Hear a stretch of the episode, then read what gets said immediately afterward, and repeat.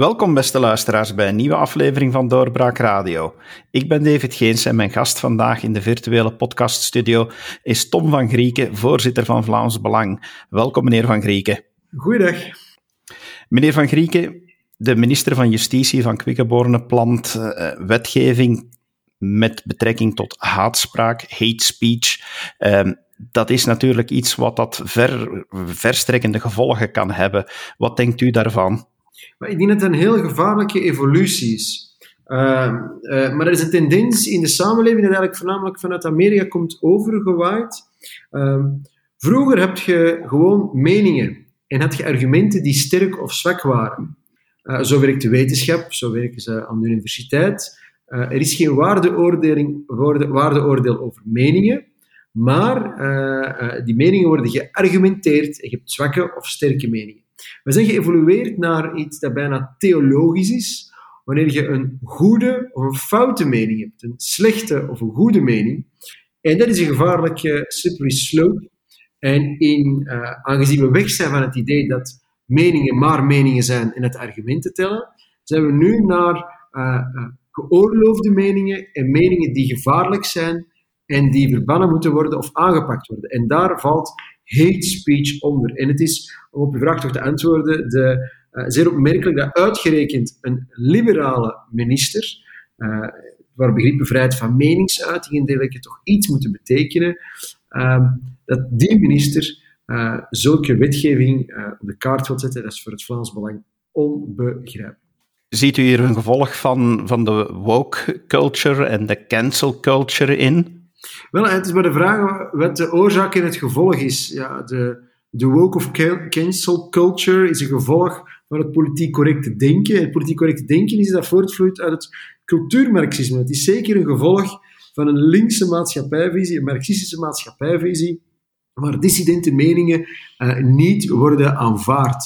Uh, aan de rechterkant van het politiek spectrum, als ik dat zo simplistisch uh, op één as mag voorstellen, ik, ik heb geen probleem met een afwijkende mening. Hoe meer meningen, hoe meer plezier, hoe meer debat, hoe meer inzicht. Uh, links daarentegen vindt uh, afwijkende meningen een, een, een, gevaar, een bedreiging. En we moeten kijken naar uh, marxistische staten. denk maar aan Noord-Korea, communistisch Rusland, Cuba, hoe er met politieke dissidenten wordt omgegaan. Ze hebben schrik van meningen die afwijken van de grote, correcte analyse de marxistische analyse. En uh, die moet met alle mogelijke manieren bestreden worden. Dan is het eigenlijk toch een beetje een falen van links om op deze manier te werk te gaan en meningen te gaan uitsluiten zonder nog te luisteren naar argumenten. Ha, het is maar de vraag of links aan het falen is. Hè. Uh, zij winnen op tal van terreinen. Uh, denk maar iets, wordt, uh, woordgebruik is essentieel. Hoeveel woorden hebben we al gebannen uit onze manier van spreken, enkel maar omdat dat mensen zou kwetsen. Het woord neger bijvoorbeeld uh, is iets wat heel courant is voor mijn ouders en grootouders. Dat werd uh, onderwijs uh, gegeven als een neutrale term, maar ze hebben die neutrale term als iets negatief betiteld. Bewust verwarring gezaaid met het Engelse scheldwoord nigger, wat niets te maken heeft met het Nederlandse neger. Bij gevolg is dat weer al weg. Vroeger was gastarbeider een neutrale term, gasten die hier komen werken, dat had een negatieve connotatie. Dan was het vreemdeling dat meer dat je mocht gebruiken. Dan was het allochtoon die meer dat je mocht gebruiken. Herinner je nog de morgen die het woord allochtoon schrapte? En vandaag de dag mocht je zelf als, als blanke niet meer blank noemen, want blank zou, houd je nu vast, te positief zijn. Uh, dus ja, op die manier winnen zij wel. Zij claimen de moral high ground. De dingen die zij voorstellen zijn het goede en wat de anderen voorstellen zijn de slechte. We kennen die manier van retoriek. Dan moet je gaan kijken naar geloven en religies. Daar is het heilige boek het goede en alles wat er niet in staat, het fout en het slechte. En ik betreur ten zeerste dat uh, in een, een vrije samenleving, in democratie, dat er zo'n retoriek wordt gehanteerd. Over die principes kunnen we natuurlijk uren blijven praten, maar er zit echt wel een gevaar ook in in die wetgeving, hè? want men kan die gaan gebruiken om personen het zwijgen op te leggen. Ja, men legt de democratie aan banden. Um, ik heb in het parlement heb ik de premier erover ondervraagd en heb ik gezegd, kijk, jullie denken uh, de democratie te kunnen redden door de vrijheid van meningsuiting te beknotten, maar er is geen democratie zonder vrijheid van meningsuiting. En dat snapt links absoluut niet. Uh, zodra je aan de vrijheid van meningsuiting uh, begint te morrelen, en voor het Vlaams Belang is vrijheid van meningsuiting absoluut, met één uitzondering, je mocht niet oproepen tot geweld. Voor de rest mocht je alles zeggen, uh, maar daar denkt het Vlaams Belang blijkbaar als enige partij zo over. Dus alle meningsdelicten of bijvoorbeeld ehm, uitingen van uw mening kunnen volgens ons niet bestraft worden. Want dat lijkt, mij, dat lijkt mij eerder een morele maatstaf uh, ik vind dat uh, iedere gek recht heeft op zijn mening. We moeten alleen maar voldoende mensen vinden om achter die mening te scharen. En daar hebben we verkiezingen voor. En ik zou graag willen dat voorstellen en meningen worden afgewogen op basis van argumenten en niet of ze goed of slecht zijn. Staat Vlaams Belang alleen in deze, in deze strijd? Van, uh, hebben jullie het gevoel dat de andere partijen allemaal meegaan in die wetgeving uh, om haatspraak te gaan verbieden? allemaal, stuk voor stuk, zijn alle partijen schuldig aan een zeer strenge racismewetgeving die, deze, die, die, die klant kent. dat is een type voorbeeld. Je kunt gerust racisme verwerpelijk vinden, maar moet je daardoor iemand verbieden? Dat lijkt mij een heel ander parmaal. Je kunt perfect argumenteren dat racisme ongelooflijk dom is, omdat je slechte argumenten hebt. Maar het daarom te verbieden lijkt me ook weer zoiets dat een racistische mening. Je misschien nog discussiëren over racistische handeling. Persoon A krijgt geen werk omdat er een racistisch motief zou zijn. Maar een racistische mening over het ene... Ik vind Black Lives Matter vind ik zeer racistisch op basis van huidskleur. Uh, maar verbieden we dat dan ook? Dus heel links rijdt zich hopeloos vast in, in dat discours. Ik durf wel eens te zeggen, mijn boetade uh, multiculturalisme is de meest racistische ideologie, want ze blijven mensen maar opdelen op basis van hun afkomst, op basis van hun huidskleur. Uh, dus voor het allemaal veel eenvoudiger te houden, regels moeten voor iedereen gelden. Je moogt alles zeggen. alleen niet oproepen tot geweld. We hebben het geluk dat we in een vrij, relatief vrije samenleving mogen wonen dat we vrijheid van meningsuiting, relatieve vrijheid van meningsuiting kennen. De enige prijs die we daarvoor betalen is dat wij het ongelooflijke voorrecht hebben dat we mogen beledigd worden. Vindt u dat men met dit soort van wetgeving zich deels misschien richt op, uh, op uw partij? Dat het een, een stuk uitbreiding is van, van het vroegere cordon sanitair? Maar 200% zeker. Wie viseert men meer mee? Weer wij. Uh, toen uh, in 2004 we te machtig werden, heeft men de racismewetgeving gebruikt om ons te verbieden. Nu zal men wetgeving in zaken hate speech gebruiken om ons te beknotten. Maar uh, ze kunnen misschien een kleine slag thuis halen, maar we komen altijd groter en sterker terug. Dus uiteraard is dit een middel om, um, om, om ons aan te vallen. En de term hate speech, wat voor de ene haat is, is voor de andere misschien niet. Ik vind open grenzen pleiten voor open grenzen en ongelooflijke hate speech naar onze mensen toe. Onze cultuur wordt vervangen, onze manier van leven, onze normen en waarden. Ik vind pleiten voor open grenzen hate speech. Maar ja, wie gaat erover oordelen of dat hate speech is of niet? Een rechter. Lijkt me allemaal uh, een zeer moeilijke, ingewikkelde bedoeling. Houd het gewoon simpel. Vrijheid van meningsuiting voor iedereen. U bent zelf onlangs eh, op Twitter geband geweest. Wat was daar de aanleiding voor? Wel, uh, ik ben geband geweest op Twitter wat een lange voorgeschiedenis heeft. Uh, ik ben, was ooit certified, zo'n blauw vinkje op Twitter. Dat is mij ontnomen. In tegenstelling tot andere partijen mag ik, of kan ik niet adverteren op Twitter, want ik ben gelabeld als hate speech. En we gaan telkens maar verder en verder. En overlaatst heeft men mij geblokkeerd op Twitter, omdat de afdelingsvoorzitter van het district Antwerpen van de Socialisten van Vooruit had geposeerd in zijn een kamer bij hem thuis met posters van massamoordenaars zoals Stalin en dergelijke meer, communistische massamoordenaars. Ik had er ooit, in september vorig jaar, kritiek op gegeven en die beelden ook op uh, Twitter gezet.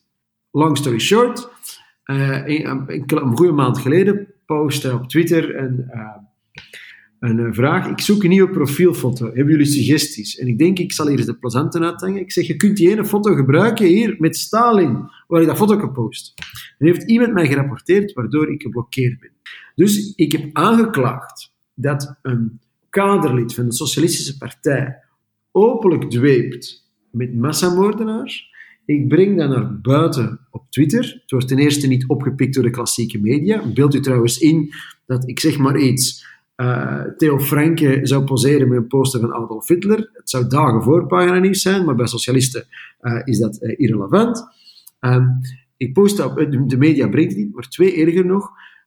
Twitter beweert dat dit foto's zijn uit zijn privésfeer. Quote non, want hij heeft het zelf online gegooid. Dus omdat het zogezegd foto's uit de privésfeer zijn, en ik dat kenbaar maak, word ik geblokkeerd. Ja, dan denk ik dat de VRT integraal geblokkeerd had moeten zijn door Twitter wanneer ze Pano over Schild en Vrienden uitzenden. Dus er wordt, uh, daaraan zie je dat hate speech en al die wetgeving uh, die uitgevonden wordt door multinationals, of regeltjes die uitgevonden worden door multinationals, die worden gebruikt om daar een politiek instrument uh, van te maken om politieke tegenstanders monddood te maken dat heeft jullie geïnspireerd om een wetsvoorstel te maken die dat het censureren van zulke internationale, multinationale organisaties of bedrijven uh, om, om te gaan censureren, om dat aan banden te leggen. Klopt, hè? Ja, klopt zeer zeker. Uh, nu maak ik wel een onderscheid. Uh, moet dat wel duidelijk stellen. We vinden er wel iets bestaat als het recht op discriminatie. Je moogt iemand niet aannemen als u die niet aanstaat, als privépersoon. Een overheid mag dat niet. Uh, wat is nu concreet het probleem met Big Tech, Twitter, Facebook, Google? Ze hebben eigenlijk een de facto monopolie. Ze zijn eigenlijk publieke ruimte aan het worden. Uh, ze zijn dat eigenlijk al. Iedereen heeft een Facebook-profiel. Uh, wilt je aan politiek doen, moet je op Twitter zitten. Je kunt niet anders. bijgevolg zijn zij is het publiek forum, zijn zij volgens ons gebonden aan de nationale wetgeving en kunnen zij geen strengere regels opleggen dan de nationale wetgeving toelaat. Uh, bijvoorbeeld, Zwarte Piet is niet verboden in Vlaanderen. Het is niet omdat Bart de Wever in Antwerpen al uh, vijf jaar achtereen roetveegpieten heeft, mocht jij perfect zo zwart als de nacht Zwarte Piet spelen uh, in de periode rond Sinterklaas. Het kan dus niet zijn dat Facebook dat wel zou verbieden. Wij hebben dus een wetsvoorstel ingediend waarbij die multinationals, die big tech bedrijven, Facebook, Twitter, Google, geen strengere regels kunnen aan banden leggen, uh, geen strengere regels kunnen opleggen dan de nationale wetgeving toelaat. Het zou wel een beetje gek zijn dat uh, een multinational andere regels heeft voor burgers van een land dan de overheid voor die burgers. Uw partij wordt uh, al wel eens vaker aan de kant gezet door het cordon sanitair, wat dat ik al vernoemde, uh, door andere maatregelen. Vindt u dat dat verbeterd is de afgelopen jaren of blijft dat uh, iets ja, wat, wat u ondervindt, dat het spel wordt zodanig gespeeld dat, dat jullie vaker worden vergeten, zet ik dan tussen aanhalingstekens? Het is nu nog dramatischer dan de periode toen we 5% haalden. We zijn de tweede grootste partij, niet alleen van Vlaanderen, maar van gans België. En in de laatste bijna twee jaar zeker, opiniepeilingen, zover zijn we, telkens de grootste. Opiniepeilingen zijn maar opiniepeilingen, maar het geeft toch een zekere indicatie. Er zijn cijfers naar buiten gekomen dat uh, afgelopen jaar 97% van de politieke gasten in zendtijd was voor meerderheidspartijen. 3% voor de oppositie en dan moet ik je niet vertellen dat Groen en PvdA een, uh, iets beter in de markt liggen bij de redacties bij de VRT dan, uh, dan Vlaams Belangers. Dus het is eigenlijk echt huilen met de pet op. Ik kan me zelfs niet meer herinneren wanneer ik de laatste keer op de zevende dag ben geweest. Ik denk dat het ergens in 2020 november moet geweest zijn. Uh, uh, het is echt verschrikkelijk. Dus op de klassieke media komen niet aan bod. Nota bene mag ik er even op wijzen dat Vlaams Belangers wel goed genoeg zijn om een vijfde van de lonen van al die journalisten en redacties te betalen. Maar wij maar goed zijn voor 5% van de aanwezige gasten als je naar specifieke uh, duidingsprogramma's kijkt. Uh, dus dat is schrijnend. En dan twee jaar, op sociale media krijgen we ook shadowbans, worden geblokkeerd. Organisaties zoals Voorpost worden van Instagram, van Facebook gegooid. Uh, ja, het lijkt wel terug of we in 1800 zijn, uh, waar uh, boeken en uitgeverijen worden verboden en, en, een label krijgen of ze staatsgevaarlijk zijn of niet. En, een beangstigende evolutie, denk ik. Ja, op die manier blijven jullie natuurlijk enorm afhankelijk van die sociale media. Maar dan hoor je nu toch onder het mom van politieke vernieuwing ook al de voorstellen waaien om de partijfinanciering zodanig aan te passen dat er een beperking komt op uitgaven op die sociale media dat is dan voor u ook waarschijnlijk weer een signaal dat men uw vleugels probeert te knippen. Uiteraard, er is één rechte lijn te trekken. Ehm, toen, eh, alle partijen mochten 20 vierkante meter borden gebruiken in de jaren 90. Ehm, toen het Frans Blok dat deed en zeer succesvol deed, wat gebeurde er? De 20 vierkante meter borden affichage tijdens de verkiezingscampagne werd verboden. Er was uh, zendtijd voor politieke partijen. Die iets oudere luisteraars nog weten dat je zo een ontiegelijk laat uur, kwart na elf, kwart na twaalf s'nachts, kreeg je x aantal minuten als politieke partijen, zendtijd voor politieke partijen. Alle partijen deden dat, niemand keek ernaar. Het Frans Belang, het Frans Blok deed dat. Groot succes, pieken in de kijkcijfers. Wat is er gebeurd? Uitzending voor politieke partijen is afgeschaft en in de plek hebben wij Linda de Win gekregen, die hopelijk op het einde van het jaar eindelijk dus op pensioen gaat. En nu zie je exact hetzelfde. Sociale media, toen Obama het deed, social media was social en was geweldig en ongelooflijk goed. Wanneer rechtse partijen dat doen, wordt het aan banden gelegd. Ehm, eh, het lijkt wel heel hard erop dat ze zeer slechte verliezers zijn. En als ze het zelf niet kunnen, dan moeten ze het maar verbieden. Het is, uh, ja, het is uh, echt triest hoe, de, hoe politieke tegenstanders met partijen als het Frans Belang omgaan op een niet volwassen manier, een kinderachtige manier zelfs bijna.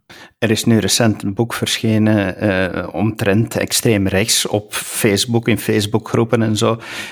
Denkt u dat dat boek ook niet toevallig nu op de markt komt om, om net uh, ja, steun te geven aan het feit dat men, dat men banden weer wil leggen aan het Vlaamse Belang?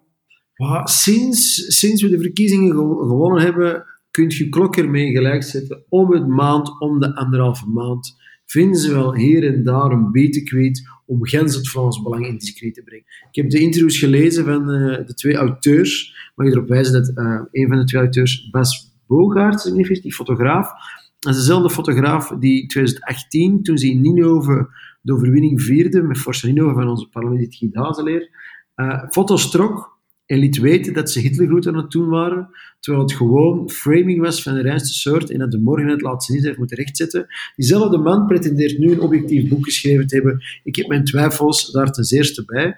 En het, uh, het is uh, toch wel een beetje potsierlijk. Ik, mijn eigen vader werd erbij gesleurd bij dat boek. En ik heb dan eens gaan nakijken wat mijn vader verkeerd had gedaan. En hou je nu vast. Hij was toegevoegd aan een groep waar hij geen toestemming had voor gegeven en had in die groep een post geliked dat fake news was. Zelfs niet racistisch, gewoon fake news. Eén like. Maar mijn vader en ikzelf zijn betrokken geweest bij alle mogelijke baggerposts die in die groep verschenen zijn. Dat is guilty by association. Het is een beetje uh, uh, een Vlaams Belang is lid van de Vissersclub. Uh, andere leden van de Vissersclub zeggen ranzige dingen aan de toog. Dus het Vlaams Belang zegt ranzige dingen. Dat is zo infantiel, uh, mager, intellectueel arm. Uh, dat ik denk, waar houden we zich mee bezig? Maar iedere anderhalve maand moet er aan framing gedaan worden. Moet daar uh, het Vlaams Belang een, een vies scheurtje onthangen. Ze doen maar, maar ik ben ervan overtuigd dat de mensen allang die praatjes van de mainstream media niet geloven. Het gaat tegenwoordig zelfs verder dan alleen maar het Vlaams Belang. We zien de laatste tijd toch ook dat rechtse media klappen krijgen en dat er acties worden ondernomen. Dus deze regering lijkt er toch wel enigszins mee bezig om rechts te maken. Ja, of bijvoorbeeld, eh, het is misschien een politieke tegenstander, maar geen politieke vijand.